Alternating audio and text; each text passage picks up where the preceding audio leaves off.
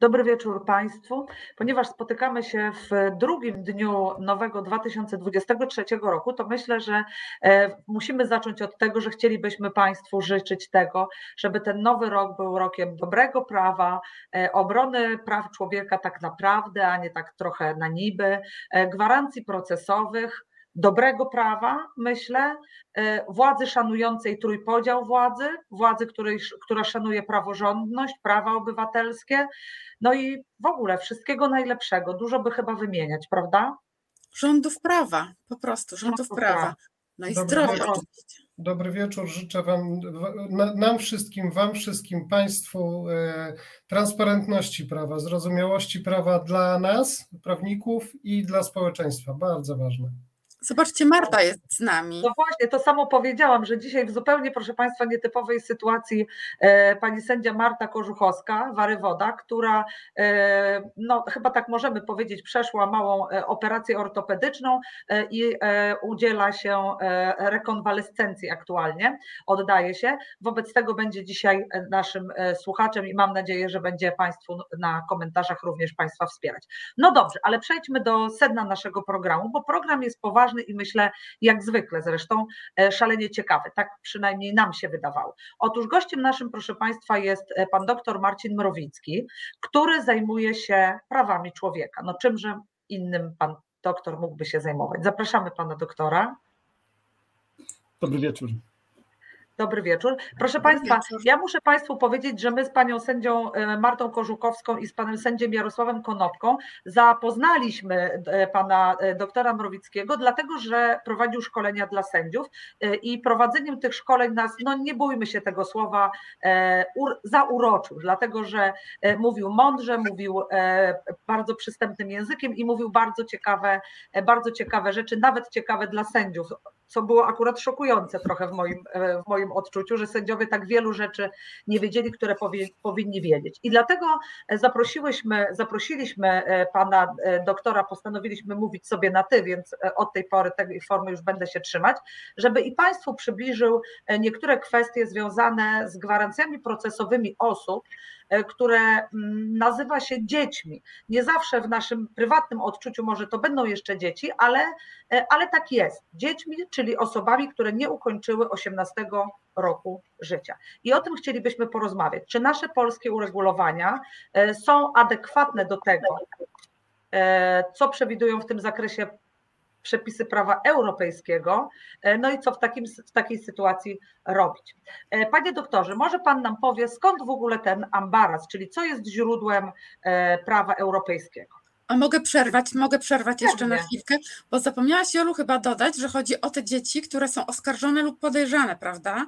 Ale, nie, tak, są, ale nie, są nie, nie są nieletnimi już. Tak jest nie są nieletnimi, czyli takie, które na gruncie polskiego prawa karnego mają już status osoby dorosłej, ale w istocie, zważywszy na swój niezbyt zaawansowany wiek, czyli do 18 roku życia, są uznawane za dzieci, przynajmniej przez przepisy europejskie. W Polsce to już nie jest takie oczywiste, niestety. Panie doktorze, Marcin, opowiesz nam skąd to się wzięło?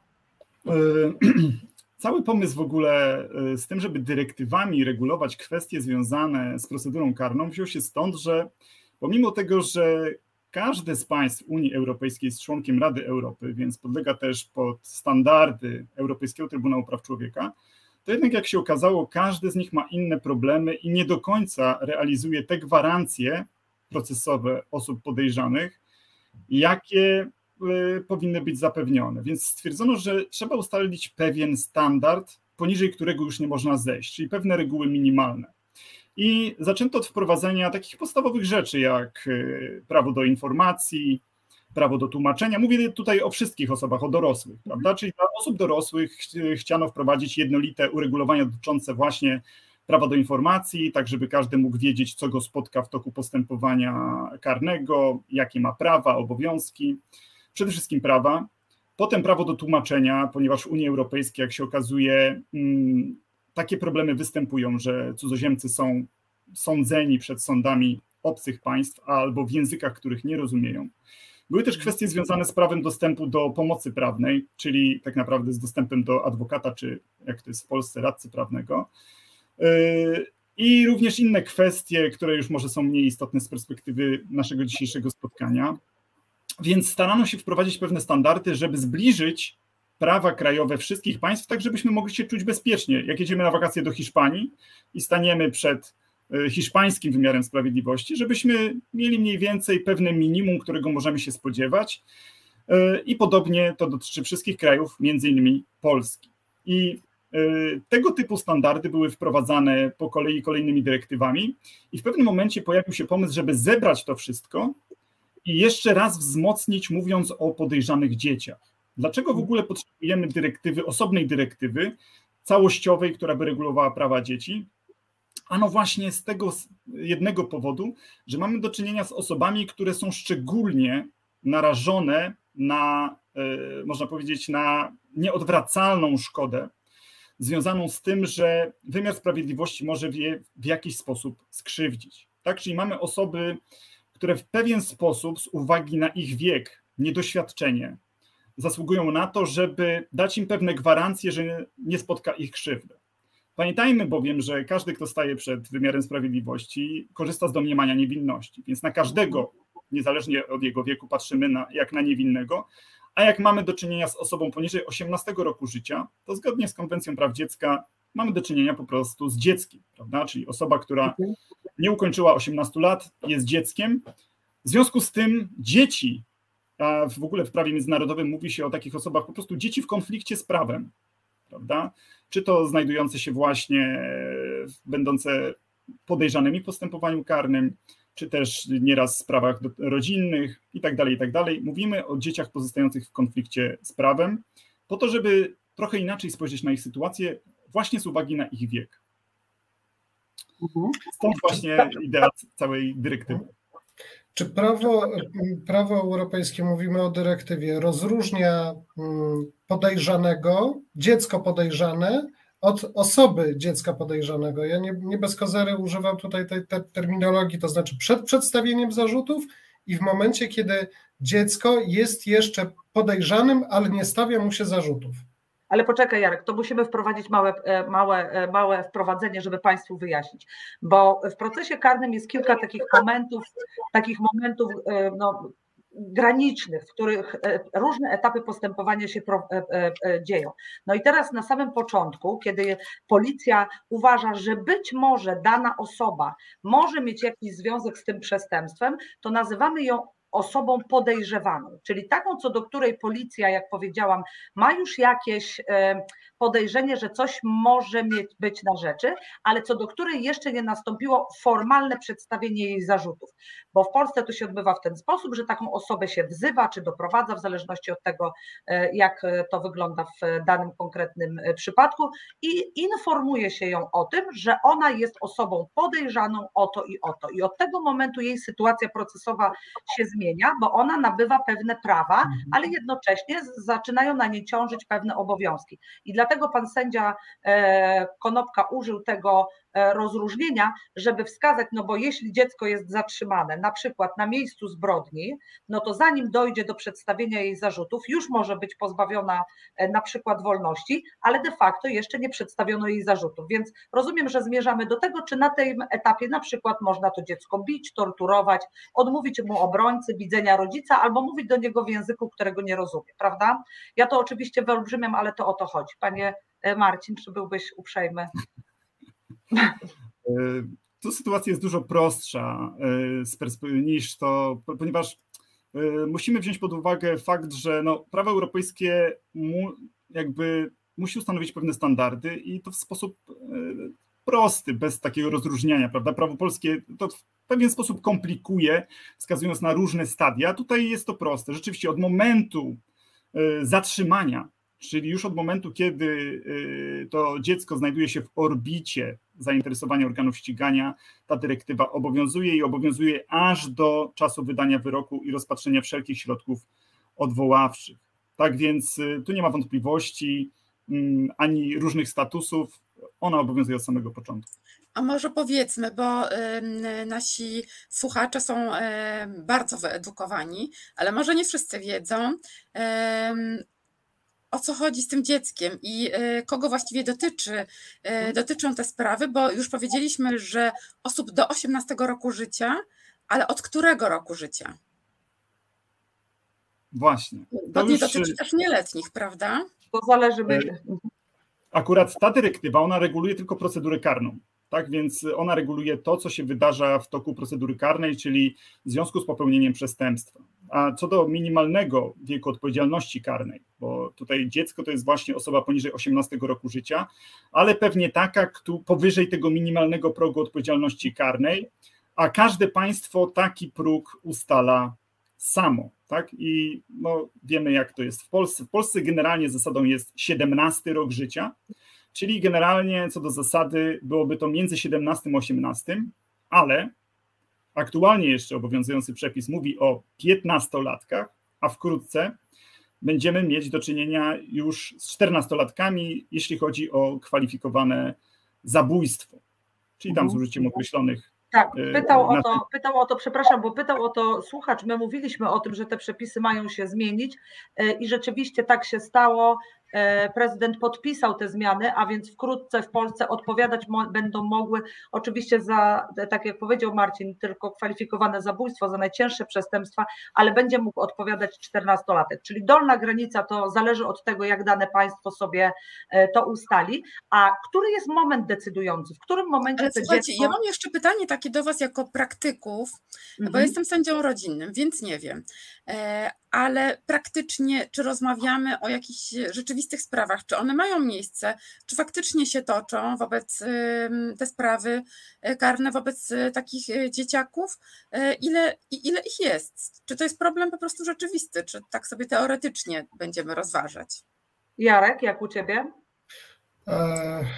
Nie chciałbym się mylić, ale wydaje mi się, że zupełnie niedawno jeden z sądów mojej apelacji, to sąd apelacyjny, w postępowaniu odszkodowawczym za tymczasowe aresztowanie e, zasądził e, pewną kwotę, nie pamiętam, bo nie badałem tego, na rzecz małoletniego lub jego przedstawiciela w związku właśnie z, z prowadzonym postępowaniem o zbrodnię, w którym tenże był tymczasowo aresztowany. Więc te, te sprawy się toczą. Mówię tutaj o wieku, o wieku, o którym przed chwilą wspominaliśmy, o tym granicznym najniższym. Więc te, no tak, te... ale ale w tym kontekście przecież my nie mówimy o tylko najcięższych przestępstwach, no bo w rozumieniu te, tej dyrektywy e, mhm. dzieckiem jest każdy sprawca, który ukończył 17 lat, ale, a przecież 17-latków, którzy dopuszczają się, nie wiem, kradzieży, posiadania środków odurzających, sprzedaży środków odurzających, e, to jest bardzo dużo takich przypadków, natomiast mnie się wydaje z perspektywy szkolenia, które odbyliśmy i tego, na ile już się potem interesowałam tym tematem, że sędziowie polscy w ogóle nie są na to E, jakby przygotowani, nie są uczulani do te, na to, że mają do czynienia e, ze specjalną jednak grupą osób. Nie chodzi mi o to, żeby powiedzieć, że sędziowie są totalnie, e, totalnie pozbawieni jakiejś wrażliwości w tym zakresie, ale jak dojdziemy do tego, dyrektywa przewiduje specjalne przygotowanie sędziów. Czegoś takiego nie widziałam. Wróćmy do tego pytania, które ja zadałam jeszcze, a mianowicie, w którym, który jest moment decydujący o tym, czy ma się te 18 lat. W którym momencie się je ma? W momencie popełnienia czynu, w momencie stwierdzenia, że być może ta osoba jest sprawcą? Jak to wygląda? Generalnie zasadą jest, zasada jest taka, że dyrektywę należy stosować do tych dzieci, które, czy do osób, które w momencie objęcia postępowaniem były dziećmi, prawda? a następnie ukończyli 18 lat.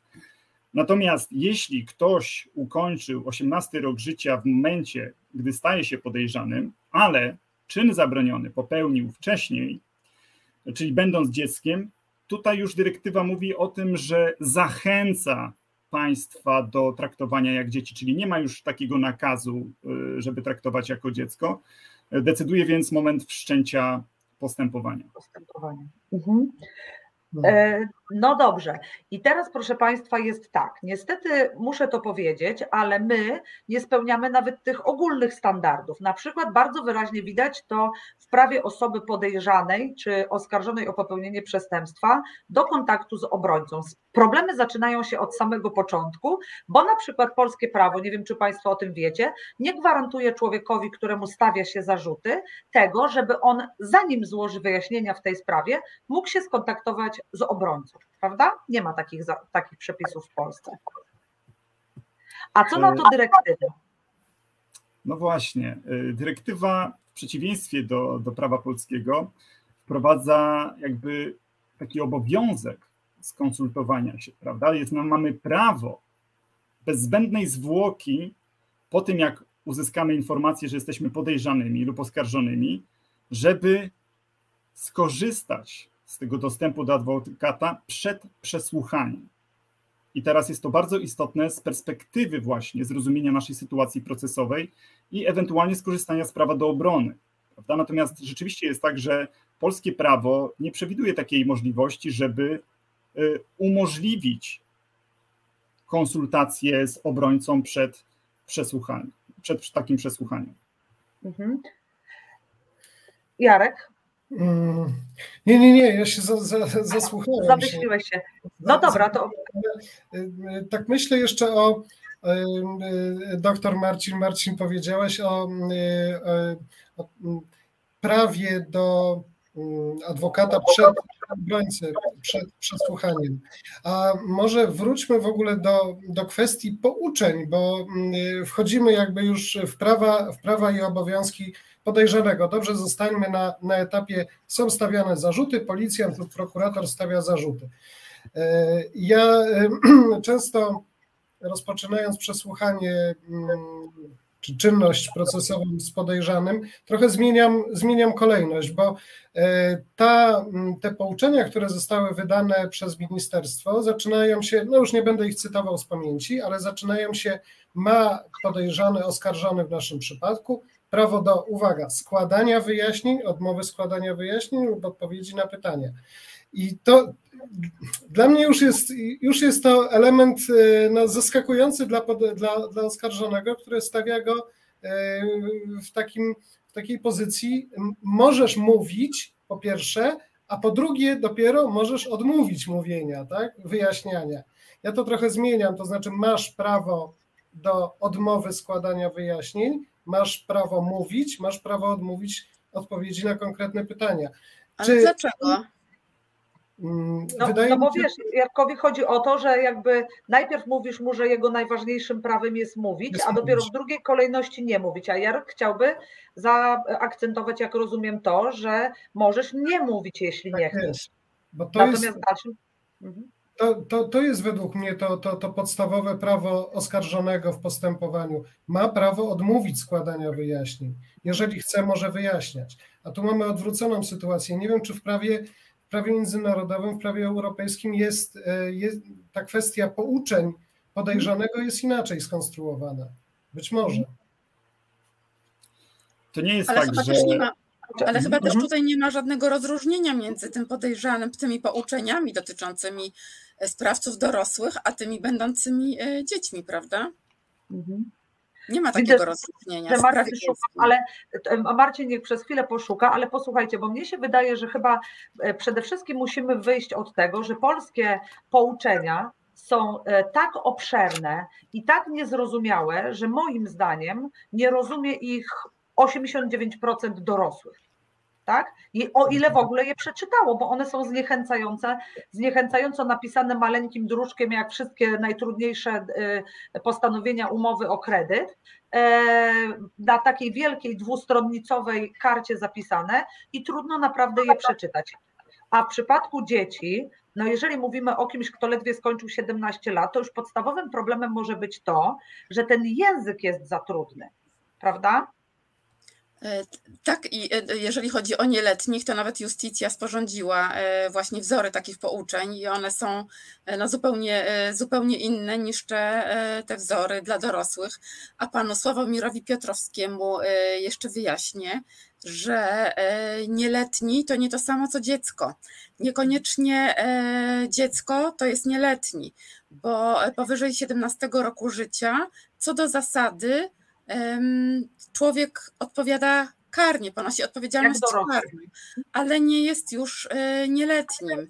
Więc to też e, ja o to e, pytałam, bo jak jest w sprawach nieletnich, no to ja doskonale wiem. Chodziło mi o to, jak, wielu, jak wiele dzieci, które ukończyły 17 lat, czy ewentualnie 15 w sprawach o te cięższe przestępstwa, trafia właśnie przed, mhm. przed sądy. No dobra, ale wróćmy, bo Marcin nie, w ogóle nic nie może powiedzieć prawie. Marcin, więc po pierwsze, czy, czy, czy widzisz ten problem, o którym mówi Jarek, który on dostrzega? Ja nie widzę tego problemu. Wydaje mi się, że to jest kwestia e, wytłumaczenia, jakie masz prawa. No musisz się w jakiejś kolejności wymienić. Ale czy europejskie prawo widzi taki, taki problem i akcentuje, że pierwszym prawem najważniejszym jest nie mówić? Generalnie, y, czego, bo y, musiałem trochę poszukać, ponieważ inna dyrektywa, dyrektywa o prawie do informacji, zamieszcza przykładowe pouczenie. Prawda? Czyli mhm. mamy prawo do informacji i jak dla dorosłego to pouczenie może wyglądać. Tak? Czyli jak zrobić to pouczenie, żeby ono było zrozumiałe. Po pierwsze, ono nie powinno zawierać zbyt wielu, że tak powiem, praw, tylko te, które są fundamentalne z perspektywy y, obrony. I teraz na przykład takie pouczenie, orientacyjny wzór pouczenia, on jest napisany językiem przystępnym, zrozumiałym, bardzo prostym. Składa się dosłownie z siedmiu praw, które przysługują. To jest po pierwsze pomoc ze strony adwokata, informacje dotyczące oskarżenia, tłumaczenie ustne i pisemne, prawo do odmowy składania wyjaśnień. Nikogo nie interesuje prawo do składania wyjaśnień, prawda? Wiadomo, bowiem, że jeżeli będzie ktoś chciał mówić, powie. Bardziej istotne z perspektywy właśnie yy, tej możliwości nieoskarżania siebie, niedostarczania dowodów przeciwko sobie jest właśnie prawo do milczenia, o którym jak Państwo przeczytają pouczenie w prawie polskim, to można je znaleźć, ale gdzieś dopiero w środku tej całej stawki, prawda? Jest taki druczek pouczenia, który się dostaje, e, funkcjonariusz policji czy prokurator, który go przedstawia, po prostu daje do podpisu, ale trudno tam znaleźć prawo do odmowy składania wyjaśnień w gąszczu tych wszystkich przepisów, które są, to już tak jest lepiej napisane, ale wciąż jest to napisane językiem prawnym, więc mało zrozumiałym. Więc mamy to prawo do odmowy składania wyjaśnień i wyraźnie jest zaznaczone, oprócz dostępu do dokumentów, poinformowania osób trzecich, pilnej pomocy medycznej, czy też okresu pozbawienia wolności. Jakby to są te bardzo ważne, istotne elementy. I to jest y, wzór pouczenia dla dorosłych. Natomiast pouczenie dla dziecka powinno być jeszcze inne. I na przykład są kraje, w których w ogóle nie ma żadnych zdań napisanych, ponieważ są wątpliwości co do tego, czy nawet proste zdania w sytuacji stresowej, a taką sytuacją jest kontakt z organami ścigania, na pewno dla każdego człowieka, niezależnie od tego, czy jest winny, czy niewinny. Yy, ważne, żeby dziecko, aby dziecko zrozumiało, przygotowano rysunki opisujące, jak może wyglądać przebieg postępowania, jakie są prawa, tak żeby to dziecko na podstawie takiej krótkiego, krótkich obrazków wiedziało mniej więcej, co je czeka. Na tym polega właśnie e, kwestia tej przystępności. Natomiast prawo polskie nie rozróżnia w tym względzie e, sytuacji dziecka i dorosłego, traktuje tak samo, pomijając już fakt, że mało który dorosły rozumie, co jest tam napisane, ponieważ dla studentów trzeciego roku prawa, którzy mają procedurę karną, jest to trudne do nauczenia się. A już pomijam osoby, które mało co czytały w swoim życiu albo są analfabetami i mają trudności ze zrozumieniem na przykład słowa pisanego, prawda? a językiem prawnym już w ogóle. Więc dlatego być może ja się zgadzam z tym, że gdyby wyłuszczyć w pierwszym zdaniu, masz prawo odmówić składania wyjaśnień, to być może to pierwsze zdanie mogłoby już uratować sytuację danej osoby przed pogorszeniem przynajmniej, ponieważ to mhm. organy ścigania powinny przedstawiać dowody naszej winy, nieodwrotnie. Prawda? Mhm. No to prawda, ważne wydaje się też to, o, o, o, czym zaczęliśmy mówić, żeby spotkać jednak tego adwokata, zanim podejmiemy decyzję co do naszej strategii procesowej, bo oczywiście czasem my mówimy o drobnych czynach, które może nie mają jakiegoś kardynalnego znaczenia dla życia tej osoby, ale niekiedy mówimy o bardzo poważnych przestępstwach, które mogą skutkować no nawet wieloletnim pozbawieniem jej wolności, prawda? Tak, i właśnie kwestia, dlatego e, ta dyrektywa reguluje również i to, prawda, że dziecko powinno mieć zapewniony dostęp do adwokata od najwcześniejszej możliwej chwili i możliwe również skorzystanie e, z konsultacji z nim przy, przy zachowaniu poufności. I teraz z tą poufnością w polskim prawie również mamy problemy, ponieważ mamy taki artykuł, yy, zdaje się 245, który dotyczy właśnie zatrzymania i kwestii tego, Może że wyjątkowych okolicznościach, yy, zaraz Państwu powiem, wyjątkowych wypadkach uzasadnionych szczególnymi okolicznościami zatrzymujący, czyli w tym wypadku najczęściej jest to policjant, może zastrzec że będzie obecny przy rozmowie zatrzymanego z adwokatem. Prawda? I z tych wyjątkowych sytuacji zrobiono w zasadzie zasadę, i tak naprawdę policjant jest obecny przy każdej takiej sytuacji. Natomiast dyrektywa nie przewiduje wyjątków w tym zakresie. Wyjątkiem mogłaby być sytuacja, w której adwokat jest podejrzany również o popełnienie przestępstwa, tak żeby uniemożliwić kontakt dwóch podejrzanych osób. Natomiast przyjmuje się jednak, że adwokat jest tutaj osobą zaufania publicznego, z której pomocy ta osoba ma skorzystać i należy pozwolić jej skonsultować się tak, żeby rozeznała się w swojej sytuacji. I to samo dotyczy dzieci i to też dotyczy określonych sytuacji, prawda? Natomiast prawo polskie przewiduje też kolejny wyjątek. Mamy artykuł 300, 301. Chodzi o możliwość przesłuchania w obecności obrońcy. Y, właśnie obrońcy, prawda? Na żądanie podejrzanego należy przesłuchać go z udziałem obrońcy, ale zdanie drugie mówi, niestawiennictwo obrońcy nie tamuje przesłuchania. Co powoduje bardzo często, że obrońca, który zanim ustali, gdzie jest jego klient, może się okazać, że już nie zdąży na to przesłuchanie, ponieważ nie był obecny, a organy ścigania chcą jak najszybciej prze, przeprowadzić przesłuchanie no tak, to się wszystko szybko, to się wszystko szybko odbywa. Nawet jeśli jest posiedzenie aresztowe, to też obrońca jest dopuszczony do sprawy, ale pod warunkiem, że sam na nią przyjdzie. Nikt go nie będzie szukał i, i informował o tym, jaki jest termin tego posiedzenia, bo na to mają. Musi być wcześniej jeszcze ustanowiony, prawda? Też coś takiego tam no jest. No tak, ale wiesz, to może być mhm. taka sekwencja zdarzeń, że ktoś zostanie zatrzymany, jego rodzina ustanawia obrońcę, on może być dopuszczony tymczasowo do czynności, nawet jeśli go wyznaczyła matka czy żona, natomiast on, tak jak pan, e, jak Marcin mówi, może w ogóle nie wiedzieć, e, gdzie ten jego klient jest, bo w zależności od tego, gdzie to się zdarzyło, może być w innej prokuraturze, potem jest inny sąd właściwy, zanim on do tego dotrze, to rzeczywiście może być tak, że nie zdąży, a sąd nie będzie na niego czekał, no to oczywiście jest w pewnym sensie też e, wynikiem tego, że sąd ma mało czasu, ale przecież mamy już nowoczesne formy kontaktu i moglibyśmy z nich e, skorzystać. Nie musimy wysyłać do adwokata e, ani jakiegoś, nie wiem, posłańca, ani telegramu. Wystarczy, że do niego zadzwonimy, prawda? Każdy dysponuje telefonem komórkowym i sądy go mogą łatwo odnaleźć, prawda? Tak to jest, więc rzeczywiście jest z tym kontakt. Ale e, przed programem jeszcze e, Jarek wspominał o tym, Państwo może jeszcze o tym nie wiecie, ale znowu zmienia się, teraz zmieniają się przepisy, a mianowicie kodeksu karnego wykonawczego. One są podzielone na różne tam etapy, kiedy będą wchodzić w życie, ale częściowo weszły w życie od 1 stycznia 2023 roku i Jarek Konopka zwrócił uwagę na jeden przepis, którego, który jego zdaniem łączy się z naszą dzisiejszą e, rozmową, no i on jeszcze bardziej ogranicza ten kontakt z obrońcą, prawda Jarku?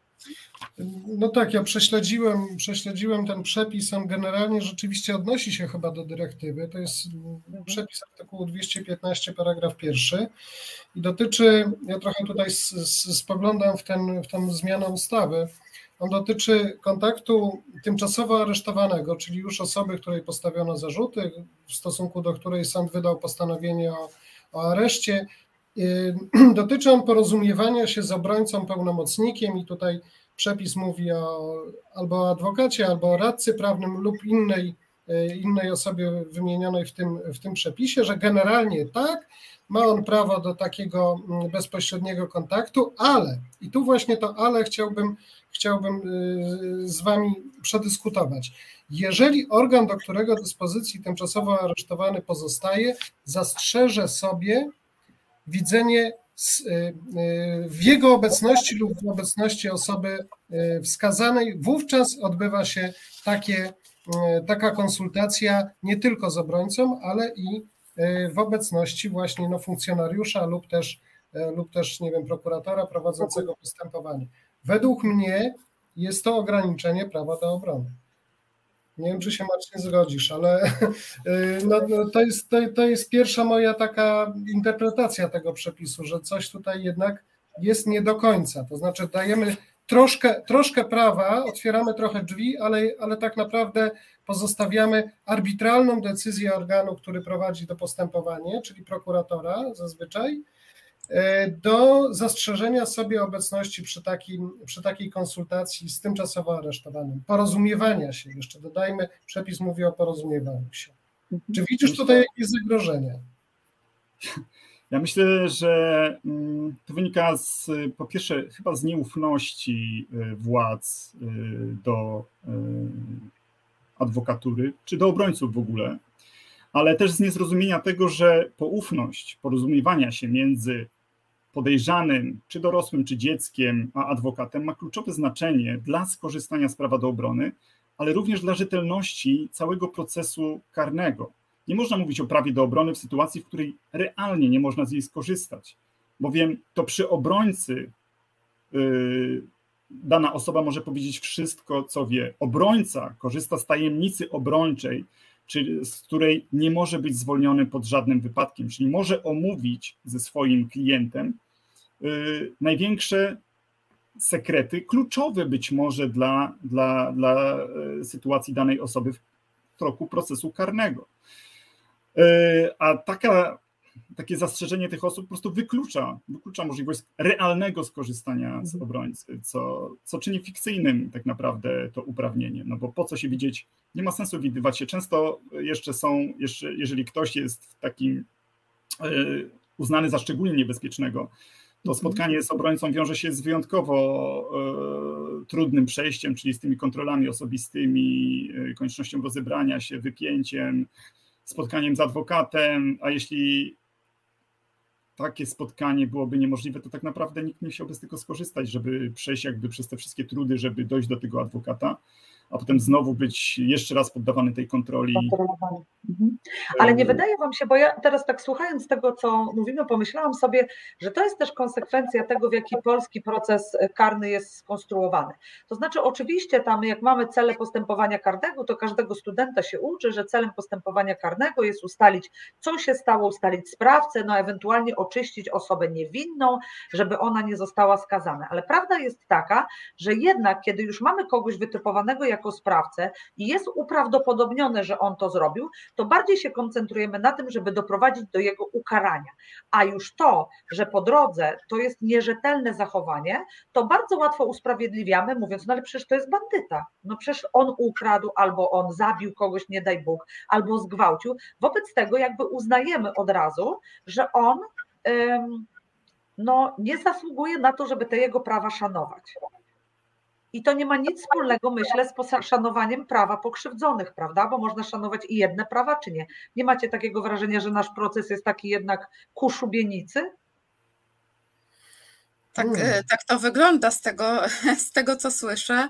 E, to, oczy, to oczywiście tak, jeszcze to co, e, to, co powiedziałaś Jolu na samym początku, że wiele osób uważa takiego siedemnastolatka za dorosłego faceta, tak? czy za dorosłą kobietę, którzy po prostu powinni być na tej sali rozpraw, samodzielnie się bronić, niezależnie od tego, czy ich jakby zdolności i no, te psychofizyczne już są na takim poziomie, że, że są w pełni wykształcone, no bo dobrze o tym wiemy, e, że nie są. No i tutaj też ta e, dyrektywa jakby nakazuje e, szkolenia tak, dla sędziów, dla osób z organów ścigania, które zajmują się tymi dziećmi. Czy u nas takie szkolenia są prowadzone, czy, czy nie? No Myśmy chyba... mieli to szczęście z, z, Marcinem być na takim szkoleniu i nas Marcin. Ale to nie było szkolenie zorganizowane przez władze, tylko przez chodzi, bo, Ale my chcemy, bo, może bo, dlatego, no że właśnie. chcemy. Mhm. Proszę Państwa, z punktu widzenia towarzyskiego to było najgorsze moje spotkanie w życiu. Nie wyszłam nawet z tego hotelu, nie opuściliśmy nawet pięciu minut spotkania. Pojechaliśmy z Gdyni e, do Niemczy, to bardzo jest daleko, proszę Państwa, i nawet nie e, przeszłam się wokół hotelu. Także z tego punktu widzenia dramat. Natomiast e, no, jeśli idzie o to, czego się tam nauczyliśmy, to zupełnie nie dramat, wręcz przeciwnie. Ale wróć, wró wróćmy do sedna, Marcin. Czy uważasz, że rzeczywiście jest ten polski proces taki trochę procesem na czarownicę. Uważam, że bardzo jest y, niestety. Wystarczy nawet przyjrzeć się temu, w jaki sposób szkoleni są sędziowie w tuku aplikacji. Ostatnio rozmawiałem o tym z jednym z sędzią, że proszę zobaczyć, żeby zaliczyć egzamin pisemny z prawa karnego, nie można pokusić się na uniewinnienie. Prawda? Jakby dostajemy akta sprawy i generalnie zasadą jest, że należy skazać, prawda? bo uniewinnienie byłoby zbyt łatwe byłoby uniknięciem wielu różnych czynników. Natomiast to jest tak naprawdę pierwsza decyzja, która powinna nam przychodzić do głowy, prawda, zgodnie z zasadą domniemania niewinności. Mamy do czynienia z niewinnym człowiekiem. Zobaczmy, co zebrały na niego organy ścigania, prokuratura czy policja. Dopiero wówczas się przyglądamy, czy te argumenty y, przekonują nas do tego, żeby zrezygnować z tego domniemania, które jest powinno być bardzo silne, i, y, i które można obalić tylko wtedy, kiedy nie ma żadnych wątpliwości co do winy. Prawda? Tak stanowi dyrektywa do, y, tak zwana niewinnościowa. Ale polski proces karny niestety jest y, zbudowany troszkę inaczej i też na sędziego przerzuca konieczność zbierania dowodów. Prokurator bardzo często jest nieobecny w toku, w toku procedury karnej. Nie mówię, że zawsze, ale bardzo często, przynajmniej z mojego doświadczenia, tak jak widziałem procesy, to po prostu cały ciężar ustalenia prawdy spoczywa na sędzi, który czy która musi, musi zrobić wszystko, żeby zgodnie z zasadą prawdy materialnej dotrzeć do prawdy. I to być może jest pewne zakłócenie prawda, e, pewnej równowagi w sądzie. Jest wiele innych czynników. Teraz fakt, że prokuratorzy i sędziowie są wspólnie szkoleni w jednym miejscu, może też e, budzić wątpliwości co do tego, czy tworzące się pewne więzi towarzyskie nie będą wpływać na wynik procesu w przyszłości, prawda? Yy, już z tej perspektywy można powiedzieć, że poprzedni system, który był jakby mm, w pewien sposób prowadził odrębnie te dwie aplikacje, był bardziej przejrzysty w tym zakresie. Pomijam, że był w różnych apelacjach prowadzony. Ale no, proces karny proszę zobaczyć również na ostatnie zmiany dotyczące wzmocnienia roli prokuratora prawda? Możemy też przy okazji dyrektywy tej dziecięcej powiedzieć, że zasadą powinno być wyłączenie jawności. Jak spojrzymy na polski kodeks postępowania karnego, to on mówi rzeczywiście, że w sytuacji, w której mamy do czynienia z nieletnim e, oskarżonym, można wyłączyć jawność, można. Natomiast zasadą wynikającą z dyrektywy jest obowiązek tego, e, żeby respektować prawo do poszanowania prywatności oraz wszelkie możliwe konsekwencje dla, dla tej osoby o którą powinniśmy walczyć, prawda? Ponieważ kiedyś, jeżeli zostanie skazana, powinna wrócić do społeczeństwa.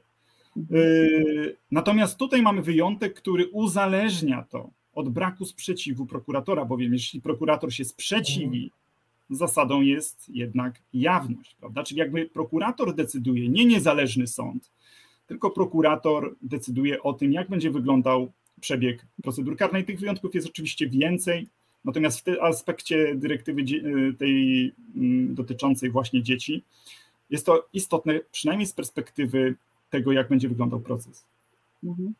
Tak, rzeczywiście musimy chyba przytaknąć z Jarkiem, że zmiany e, strasznie wzmacniają i słowo strasznie jest tutaj słowem jak najbardziej adekwatnym, bardzo wzmacniają pozycję prokuratora i na koniec w niektórych przypadkach mam wrażenie, że to sędzia jest tylko takim automatem, w którym prokurator naciśnie lub nie naciśnie określone guziki i w związku z tym stanie się lub nie stanie e, coś tam konkretnego e, i to mi się szalenie nie podoba. I to jest taki, no to, no. taki no tak? No dobrze, ale pytanie, skoro jest dyrektywa, mhm. e, to, czemu jej nie stosu- e, to czemu jej sędziowie nie stosują w, takiej, e, w takim razie? No to już to jest, musimy zrozumieć to... pewne kwestie.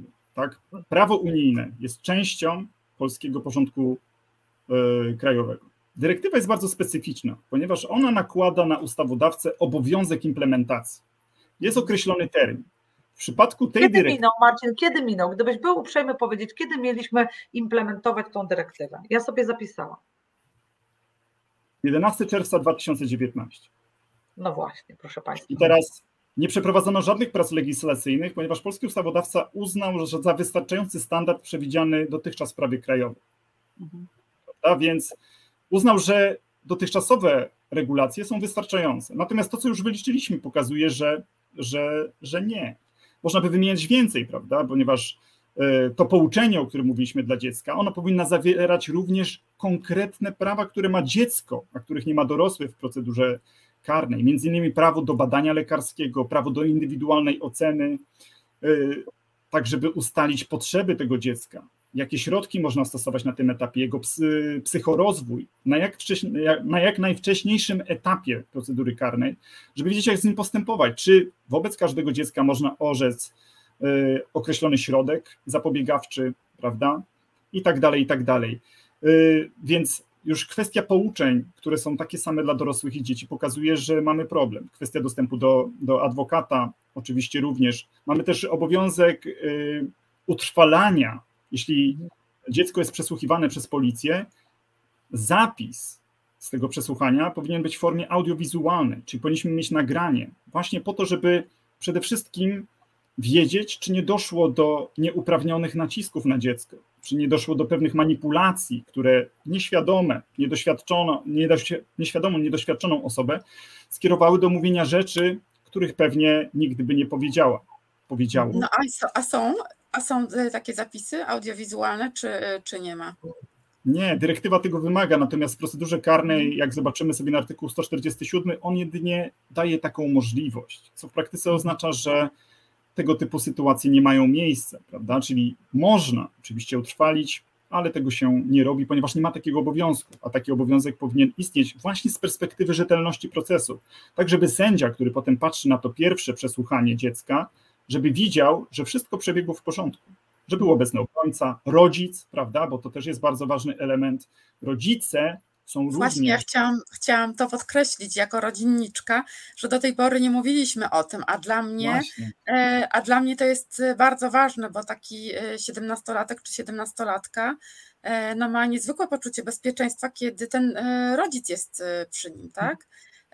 To nie jest tak, że czuję się dorosły, więc idę sobie na proces karny, E, ale nie, w takich, w takich sytuacjach ten rodzic jest bardzo, bardzo potrzebny, a e, przecież na waszych procesach karnych tych rodziców nie ma, tak? No właśnie. No dyrektywa to, jest... to przewiduje, prawda Marcin? Przewiduje. Tak, tak, przewiduje, że już w pouczeniu powinniśmy zostać poinformowani o prawie do tego, że rodzic nie tylko się dowie o naszej sytuacji, ale że ma prawo bycia obecnym. Nawet dwoje, sytuacji. jeżeli dwie osoby. Dwoje, tak. Najlepiej dwoje, prawda? No bo to y, dyrektywa zresztą mówi, bo jak Państwo wiedzą, dyrektywa składa się zawsze z dwóch części. Pierwsza to jest takie wprowadzenie, które tłumaczy całą dyrektywę. Wystarczy to przeczytać, żeby zrozumieć, jakie są intencje. Tak samo jak mamy uzasadnienie projektów y, ustaw, prawda? Tam trudniej się dowiedzieć, jakie są realne motywacje. Natomiast tutaj rzeczywiście tak, możemy tak. wyczytać, co znaczą konkretne przepisy. I rzeczywiście motyw jest taki, żeby rodzice jeśli tylko oczywiście, albo opiekunowie prawni, bo nie każde dziecko ma rodziców, żeby byli obecni i to jest bardzo ważne z perspektywy zachowania właśnie standardów. A dlaczego je stosujemy? Właśnie, żeby unikać tego typu dziwnych sytuacji, jak stosowanie tortur, nieludzkiego lub poniżającego traktowania, wymuszania określonych zachowań na, na y, na, na danym dziecku, więc... Y, Zaraz mi się przypomina, nie wiem czy to była pierwsza scena, ale taki film jest e, Slumdog Milioner z ulicy. Pamiętacie o chłopcu, który wygrywa e, w Milionerach jakąś ogromną Oscarowy I tam, jest, i, tam jest, I tam jest pokazany w jaki sposób on jest przesłuchiwany. To właśnie, żeby uniknąć takich sytuacji, bo ten chłopiec jest po prostu torturowany przez policjanta, który go tam e, przesłuchuje. Ale, no, ale nie mówcie, ale nie mówcie, że nie mieliście nieraz podejrzeń, że e, protokoły przesłuchań e, takich dzieciaków, które do Was e, wpływają, że coś jest z nimi nie halo. Nigdy tak nie mieliście? Dlatego to, co Marcin powiedział i, i o zapisie audiowizualnym takiego, takiego przesłuchania, tej pierwszej czynności byłoby niezwykle istotne. bo my dysponujemy kartką papieru podpisaną przez kilka osób, policjant, prokurator, osoba przesłuchująca, ewentualnie ktoś jeszcze, kto, kto, kto brał udział w tej czynności. I my je czytamy. Zauważmy, y, że możemy stanąć w sytuacji, kiedy przeczytamy ten protokół, będzie to, co mówi Monika, mamy podejrzenie, że no coś mogło być na rzeczy, ale jak to się nieładnie mówi, co się zobaczyło, to się już nie odzobaczy. Natomiast gdybyśmy mieli zapis audio-wideo takiej, takiej czynności, nie byłoby żadnego problemu. Bardzo często osoby, które stają przed sądem, czy to y, osoby po, po, skończeniu 17 roku życia, czy już, no, już nie mówię o dorosłych, powołują się właśnie na to, bo byłem zastraszany, tak? Bo, bo... Ale, tak, ale tak jest, prawda? Tak bywa że potem to znaczy, przychodzi... No wiesz, no, no powiedzieć, powiedzieć tak, że, że tak jest, byłoby pewnie niesprawiedliwe, ale może tak być. Bywa, mówię, że tak bywa. No, tak, żeby uniknąć sytuacji, tak sytuacji tak, żeby uniknąć tej sytuacji, w której my musimy stwierdzić, że czegoś nie było. No to jest trochę tak jak to, to, to poplątanie sytuacji, y, odwrócenie procesu karnego, tak? Znaczy, ale też, ale też ile razy się zdarza, że jest przyznanie się e, do danego czynu i jest od razu e, wyrok e, nakazowy, chociaż właśnie zobaczenie tego papieru powinno już dawać do myślenia. Ja sama miałam kiedyś taką Monika, sytuację. jest jeszcze gorzej. Jest nieprzyznanie się do winy i jest wyrok nakazowy. Niejednokrotnie tak się zdarza, że człowiek się nie przyznaje do winy, a sędzia uważa, że i tak sprawa jest jasna i on może wydać wyrok nakazowy. Ale poczekajcie, bo zobaczcie, e, o czym mówiliśmy w przypadku adwokatów, że adwokaci mają cenzurowany dostęp do klienta, że powinien obserwować ich funkcjonariusz albo może nawet prokurator. Tymczasem policja i prokurator, ja nie mówię, że robią to i mam zaufanie do tej władzy, ale uważam, że no ta równość broni powinna być. Więc skoro obrońca nie ma prawa się spotykać sam z własnym klientem, tak, bo uważa się, tutaj nawet jeden z panów napisał w komentarzu, no bo oni przenoszą nielegalną korespondencję. No to pilnujmy, żeby tego nie zrobili, ale nie musimy wobec tego ograniczać im prawa do rozmowy. A z drugiej strony policja i prokurator mają nieograniczony dostęp do bardzo młodego człowieka, który może nie do końca wszystko rozumieć, który nie ma rodzica, który nie ma obrońcy. No i dodajmy jeszcze na przykład, że jest obcokrajowcem, no to już mamy pasztet moim zdaniem gotowy wielkanocny na e, parę dni. Czyli ta nierówność, równowaga e, jest absolutnie zachwiana pomiędzy tymi stronami procesu, prawda Marcin? Ja, ja tak to widzę. Ja myślę, że sam fakt, że dwóch dorosłych facetów rozmawia z dzieckiem w zamkniętym pokoju, powinien budzić najgorsze możliwe skojarzenia. Co się może tam wydarzyć? Dwóch facetów, którzy dzierży władzę, ma przewagę w każdym aspekcie i decyduje o losie kogoś, a ta osoba jest po prostu zdana na nich. I teraz pytanie, co my robimy z takim y, protokołem? Prawda? Dla mnie y, taka czynność powinna być powtórzona albo przynajmniej nie brana pod uwagę prawda? Powinny istnieć określone środki naprawcze i takich właśnie wymaga dyrektywa o dostępie do adwokata, że w sytuacji, w której dochodzi do przesłuchania bez adwokata takiej osoby, taka czynność nie powinna być brana pod uwagę po to, żeby naprawić rzetelność procedury karnej. Taki dowód nie powinien stanowić yy, dowodu obciążającego daną osobę. Jeżeli zamknięta w tym pomieszczeniu bez rodzica, bez adwokata, nie mogła oczywiście składać y, wyjaśnień.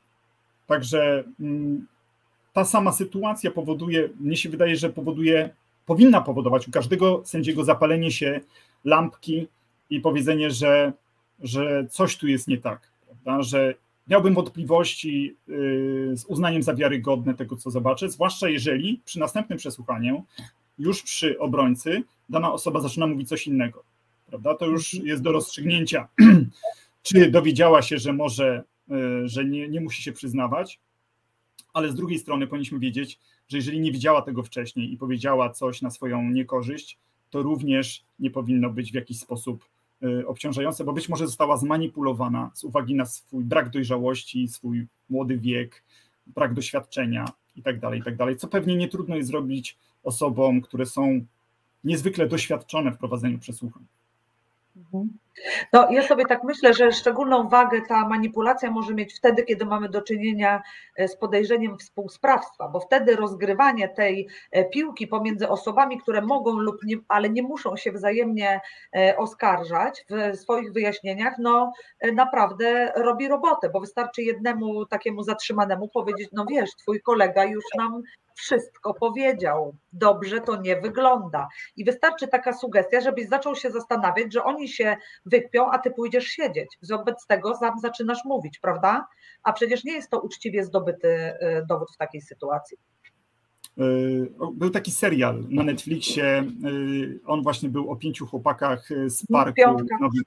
dokładnie, o słynnej piątce która została złapana i właśnie tam jest pokazana, prowadzona, prowadzone przesłuchanie te, tak zwaną techniką Rida, które polegało właśnie między innymi na tym, żeby wmanipulować swoich kolegów, żeby podsunąć takie e, depozycje wciągające innych w to zdarzenie bez swojego udziału. Czyli tak długo ich przesłuchiwano, aż dla świętego spokoju mówili dokładnie to, co mieli powiedzieć, czyli nie mówili o swojej winie, tylko mówili o dwóch kolegach, których widzieli, że to uczestniczyli. I tak wciągnięto wszystkich pięciu, także każdy z nich obciążył kogoś innego, także można było to spokojnie powiązać i postawić zarzuty. Jak się okazało, każdy z nich był niewinny, niewinny. Żaden, żaden z nich nie popełnił zarzucanego czynu. I to też jest coś, co powinniśmy y, mieć z tyłu głowy. Fakt, że y, dana osoba może być niewinna, prawda? Że że skazanie osoby niewinnej to jest chyba największe zło, jaki wymiar sprawiedliwości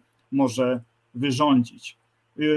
Y, tego dowodzi na przykład sprawa Tomasza Komendy, który spędził 18 lat y, w więzieniu, siedząc, twierdząc, że jest niewinny. Oczywiście nikt mu to nie, nikt y, mu nie uwierzył. To, jak było prowadzone to postępowanie, jak doszło do skazania, to można sobie przeczytać. Natomiast ilość nieprawidłowości nie zapaliła żadnej lampki żadnemu sędziemu e, w tej sprawie. Tam wystarczyło spojrzeć na dowody i to, to, to, to wcale nie było tak nieoczywiste. A jeszcze trudniej, jeszcze trudniej jest doprowadzić do wznowienia takiego postępowania, bo ja rozmawiałem mm, z tymi osobami, które były w to zaangażowane, tego policjanta, który przeprowadził się akurat do miejscowości, w której popełniono e, tą zbrodnię. I wszyscy widzieli w okolicy, że, że komenda jest niewinny, wszyscy poza organami ścigania, które miały swoją wersję. I on dopiero zbadając te, te, te, te materiały, udało mu się przekonać prokuratorów do tego, żeby, żeby taki wniosek złożyć. Także to była bardzo trudna, yy, bardzo trudna droga, prawda? Więc yy, trzeba to mieć zawsze na względzie. Mhm. No i chyba musimy, e, musimy też chyba powiedzieć, że szczególne niebezpieczeństwo jest w sprawach, które są nazywane sprawami medialnymi, czyli takimi, w których wydarzyło się coś strasznego, e, o, o tym się informuje opinię publiczną, bombardując ją informacjami na paskach, w każdych wiadomościach. No i wtedy policja jest pod presją, bo musi znaleźć tego, kto to zrobił, bo opinia publiczna oczekuje tego. I w związku z tym, no tak było przecież w przypadku, e, w przypadku komedy, że komendy, komendy tak dobrze powiedziałam, że, że e, te dowody były w taki sposób e, no, przygotowywane, żeby wszystko się udało, prawda? Tak było. No, ale jak widać, sąd tak samo uległ tej to presji. Prawda. E, to prawda, ale wiesz co, e, Monika, to jest tak, no, e, jak powiedział Jarek, my czytamy te dowody, my możemy mieć czasem wątpliwości, my wzywamy na przykład policjantów i pytamy ich. I wyobraźcie sobie Państwo, że co jest coś, z czym ja walczę, w tym sensie, że na przykład dopytuję policjantów, jak to możliwe, ale nie udało mi się tego przewalczyć. Mamy czterech, czasem pięciu policjantów i ich zeznania są identyczne. Oni nawet w tym samym miejscu stawiają przecinek.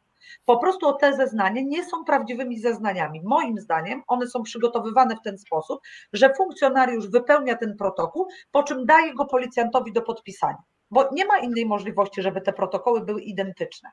Ale oni przychodzą i oni mówią, e, i oni mówią potem, i jeszcze raz podkreślam, często ci policjanci mówią prawdę, ale wystarczy jeden, dwa przypadki i będziemy mieć ludzi skazanych niesłusznie, że oczywiście było tak, jak oni twierdzą. I jeżeli masz pięciu policjantów, z których wszyscy zeznają identycznie, no to y, wiesz, ta przewaga jednak troszeczkę nierówno nam się układa, nie? A nie mamy tego szansy sprawdzić. No mocno bo nierówno, tak jak... nie troszeczkę. No właśnie, bo jak powiedział Marcin, to nie jest nagrywane, nie miał obrońcy. No i teraz umówmy się, to, że ktoś nie miał obrońcy, a jest dzieckiem, nie powoduje, że te czynności są nieważne, prawda? Nie ma takiej Mhm. podstawy do wznowienia postępowania, o czym zacząłeś mówić, Marcin. Dokładnie, a powinna być i jakby to też wynika e, właśnie z dyrektywy. Powinny istnieć środki naprawcze, które spowodują, że da, sytuacja danej osoby nie ulegnie pogorszeniu z uwagi na nie y, zagwarantowanie jej tych wszystkich praw, które wynikają z dyrektywy.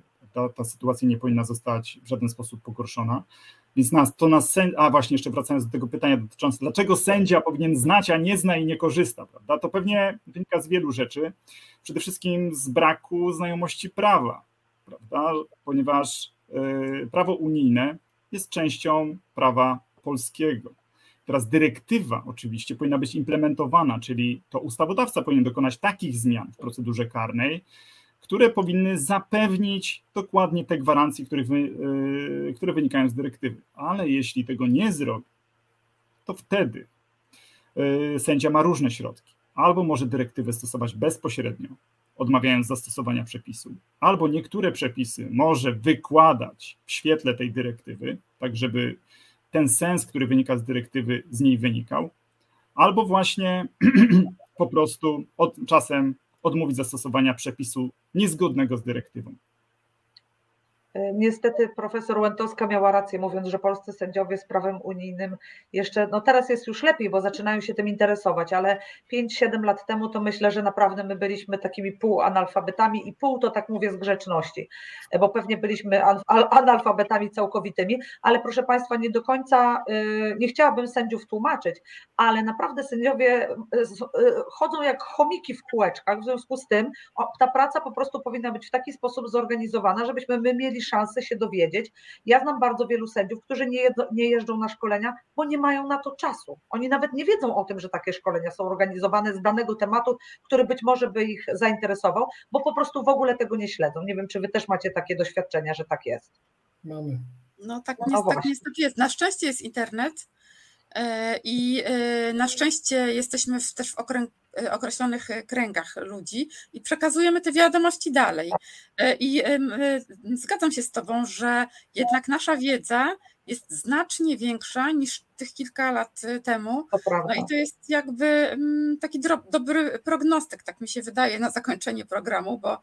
Ale dobrze, ale zanim dojdziemy, poczekaj Maja, zanim dojdziemy do optymistycznego akcentu, to jeszcze liczę, że niestety będzie pesymistyczny. Czy w Krajowej Szkole, Szkole Sądów i Prokurator prokurator, to prawo europejskie tym nowym sędziom, tym młodszym od nas, którzy języki znają i w ogóle są mądrzejsi, bardziej europejscy, czy oni się tego uczą? Marcin, to do ciebie pytanie. Przepraszam, niestety nie wiem tego. Niestety nie znam programu szkolenia. Ja też kończyłem aplikację sędziowską i nie miałem Aha, zajęć. Ale w KSIP-ie? Nie, nie, jeszcze nie. Jeszcze normalnie. Jeszcze normalnie. Aha. Nie miałem zajęć z prawa unijnego, ale właśnie a propos jeszcze tych szkoleń, skoro o nich mówimy, to te szkolenia dla sędziów, o których mowa z tej dyrektywy, to one nie powinny obejmować tylko tych praw, które, praw dziecka, które z niej wynikają, ale również odpowiednich technik prowadzenia przesłuchań, psychologii dziecięcej oraz komunikowania się w języku dostosowanym do poziomu dzieci. Więc sama wiedza o prawach dziecka to jest jedna rzecz. Jak się z nimi komunikować, to jest coś innego. Zrozumienie psychologii, tego, jak dzia działa dziecko i jak łatwo można do, jakby skrzywdzić w sposób już nieodwracalny, prawda? Jak wymiar sprawiedliwości może to zrobić. Taką wiedzę powinien sędzia po, po, posiadać, być odpowiednio przekwalifikowany, ale nie tylko sędzia, również prokurator, a także obrońca. Tymczasem Polsce nie ma takich specjalistycznych szkoleń, które by przygotowały na to, ale zwiększa nam się teraz liczba, ponieważ ta zmiana, która wprowadzi również 14-latków, mimo że żadne statystyki nie pokazują, żebyśmy mieli tylu 14-latków zabójców, ale jednak będzie, będziemy mieć to kwalifikowane morderstwo 14-latka już ścigane. Więc wydaje się, że biorąc pod uwagę liczbę dzieci objętych postępowaniami karnymi, wydaje się, że sędziowie powinni być do tego przeszkoleni. I to nie wiem, czy, czy to w wydziale powinien być jeden sędzia, który się tym zajmuje, czy każdy sędzia powinien być do tego przeszkolony, ale taka specjalistyczna wiedza jest konieczna, ponieważ mówiąc o nawet karze, powinniśmy pamiętać nie tylko o tym aspekcie represyjnym, ale przede wszystkim o wychowawczym, bo to jest najważniejsze w przypadku właśnie dzieci, oraz resocjalizacyjnym. Mhm. Niestety musimy kończyć, ale przeczytam jeszcze. Pani Katarzyna Nowak napisała: Panie, panowie sędziowie, po prostu więcej empatii. Pani Katarzyno, na pewno sędziom e, empatii potrzeba, to nie ulega wątpliwości, myślę, i sędziowie, przynajmniej wielu z nich, e, o tym już wie i stara się zmieniać. Natomiast niestety empatia nie wystarczy. Moim zdaniem musimy mieć też wiedzę, a żeby tę wiedzę zdobyć, musimy mieć godne warunki pracy, żeby móc pojechać na szkolenie i tą wiedzę zdobyć, a nie e, martwić się o to, że jak otworzymy w swoim pokoju szafę, to nie wyjdziemy spod akt do końca tygodnia. E, mój zegar zaczyna bić, to oznacza, że nasza audycja e, dobiegła e, końca, ale proszę Państwa, optymistyczne myślę jest to, co powiedziałam, że sędziowie już widzą pewne potrzeby, których dawniej nie widzieli i E, właściwie nauczyli się tego e, sami. Proszę zwrócić uwagę, jeszcze raz to podkreślimy, że uczestniczyliśmy z Martą i z Jarkiem w szkoleniu, które zorganizowało Stowarzyszenie Sędziów Polskich Justicja i przez dwa dni, weekendowe dni naszego z Komisją Europejską. Z kom, przepraszam, oczywiście z Komisją Europejską przez dwa dni naszego wolnego czasu, to nie było szkolenie, na które zostaliśmy zwolnieni z pracy, tylko pojechaliśmy na weekend, na popołudnio, po piątek, sobotę i niedzielę i się uczyliśmy, więc mam nadzieję, nadzieję, że będzie lepiej. Dziękuję Ci serdecznie, Marcin. E, myślę, że jeżeli będziesz taki uprzejmy, to jeszcze skorzystamy e, z możliwości rozmowy z Tobą. Dziękujemy Państwu, dziękuję e, Tobie, Monika, i Tobie, Jarku, oczywiście. Mam nadzieję, że Państwo czegoś dobrego się dowiedzieliście i myślę, że mm, musimy zacząć myśleć o tym, że jeśli dziecko jest przestępcą, tak się zdarza, ale to nie znaczy, że ono przestaje być dzieckiem i wobec tego musimy mu zagwarantować rzetelny, uczciwy proces taki również, który nie spowoduje nieodwracalnych szkód w umyśle tego młodego człowieka, bo przecież on kiedyś, i tego byśmy wszyscy chcieli, do naszego społeczeństwa ma wrócić, prawda? Nawet jeżeli pójdzie do więzienia, jeśli tak Powinien się stanie, wrócić. ale kiedyś wróci. Słucham? Nie, powinien wrócić. Powinien wrócić. Tego słowa znaczenia. Tak jest, dokładnie. W związku z tym powinniśmy o niego zadbać. Dziękuję Państwu bardzo. Jeszcze raz serdecznie. Do widzenia. Wszystkiego dobrego. Dziękuję.